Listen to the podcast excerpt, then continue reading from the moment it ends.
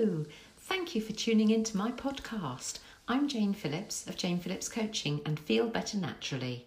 I created Feel Better Naturally as I have wanted to make a real difference to people's lives, initially by working in the charity sector and now by helping individuals to secure the success, become their best self, and feel better naturally. Today, I launched my first podcast series to link into lockdown number two. Every day, I will be giving a short talk about an aspect of our lives with hints and tips on how we can improve it. There will also be interviews with self care experts along the way. I hope you can join me daily during our Lockdown 2 journey together. You can also check out my website, janephillipscoaching.co.uk. Welcome back to my daily podcast to help you through your lockdown number two journey. How are things going today?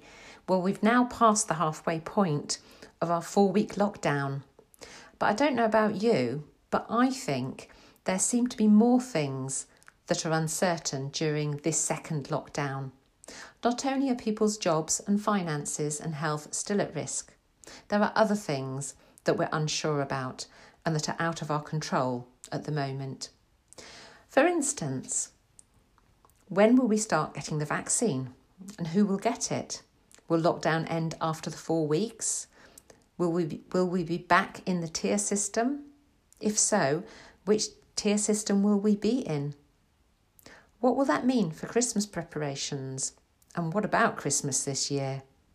For many of us, we just do not know what that will look like yet or how to plan for it. But we all feel stress in different ways. So some of you won't be stressed at all by some of the things that I've just mentioned.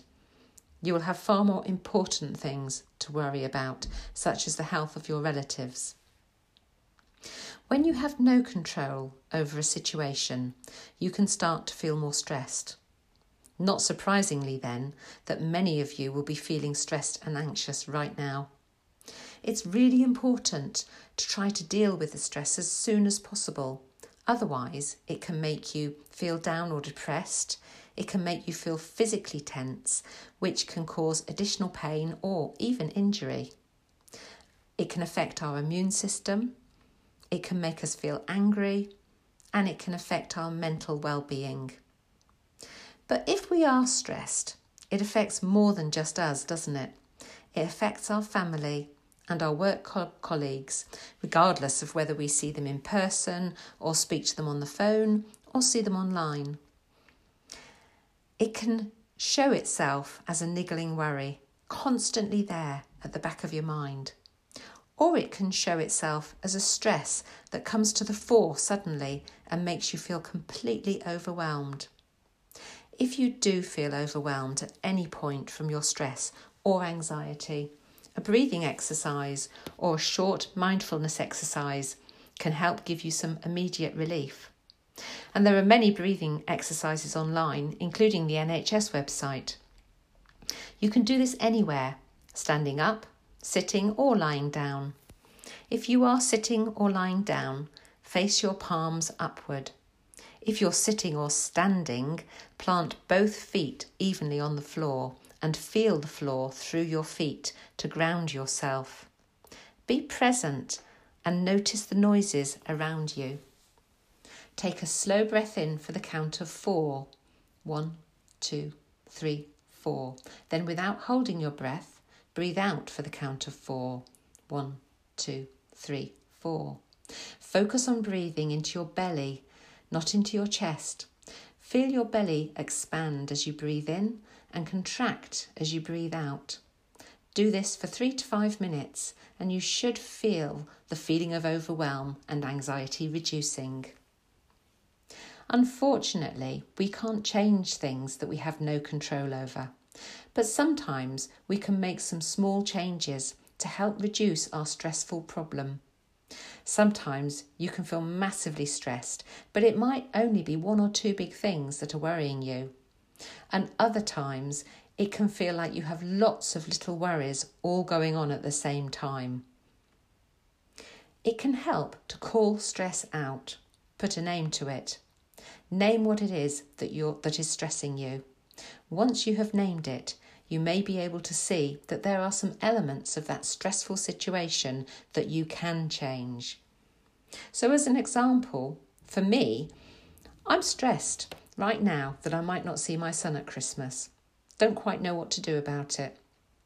He lives alone, so I worry that he might be on his own. And also, if I don't see him, he won't have his Christmas presents from me. Funny, isn't it? When you say it out loud like that, it really doesn't seem quite so important considering the times that we're in. So, what can I do about it? Well, I've decided to make sure that he has all his Christmas presents from me before Christmas. So, and, and if he can come here, he can bring them with him. And if not, we can Zoom together, opening the presents. Because of where he and I live, it might be particularly hard to see each other this Christmas. So maybe plan A should be that he spends Christmas with somebody local to him in case he can't travel. And if he can travel, I can be his plan B.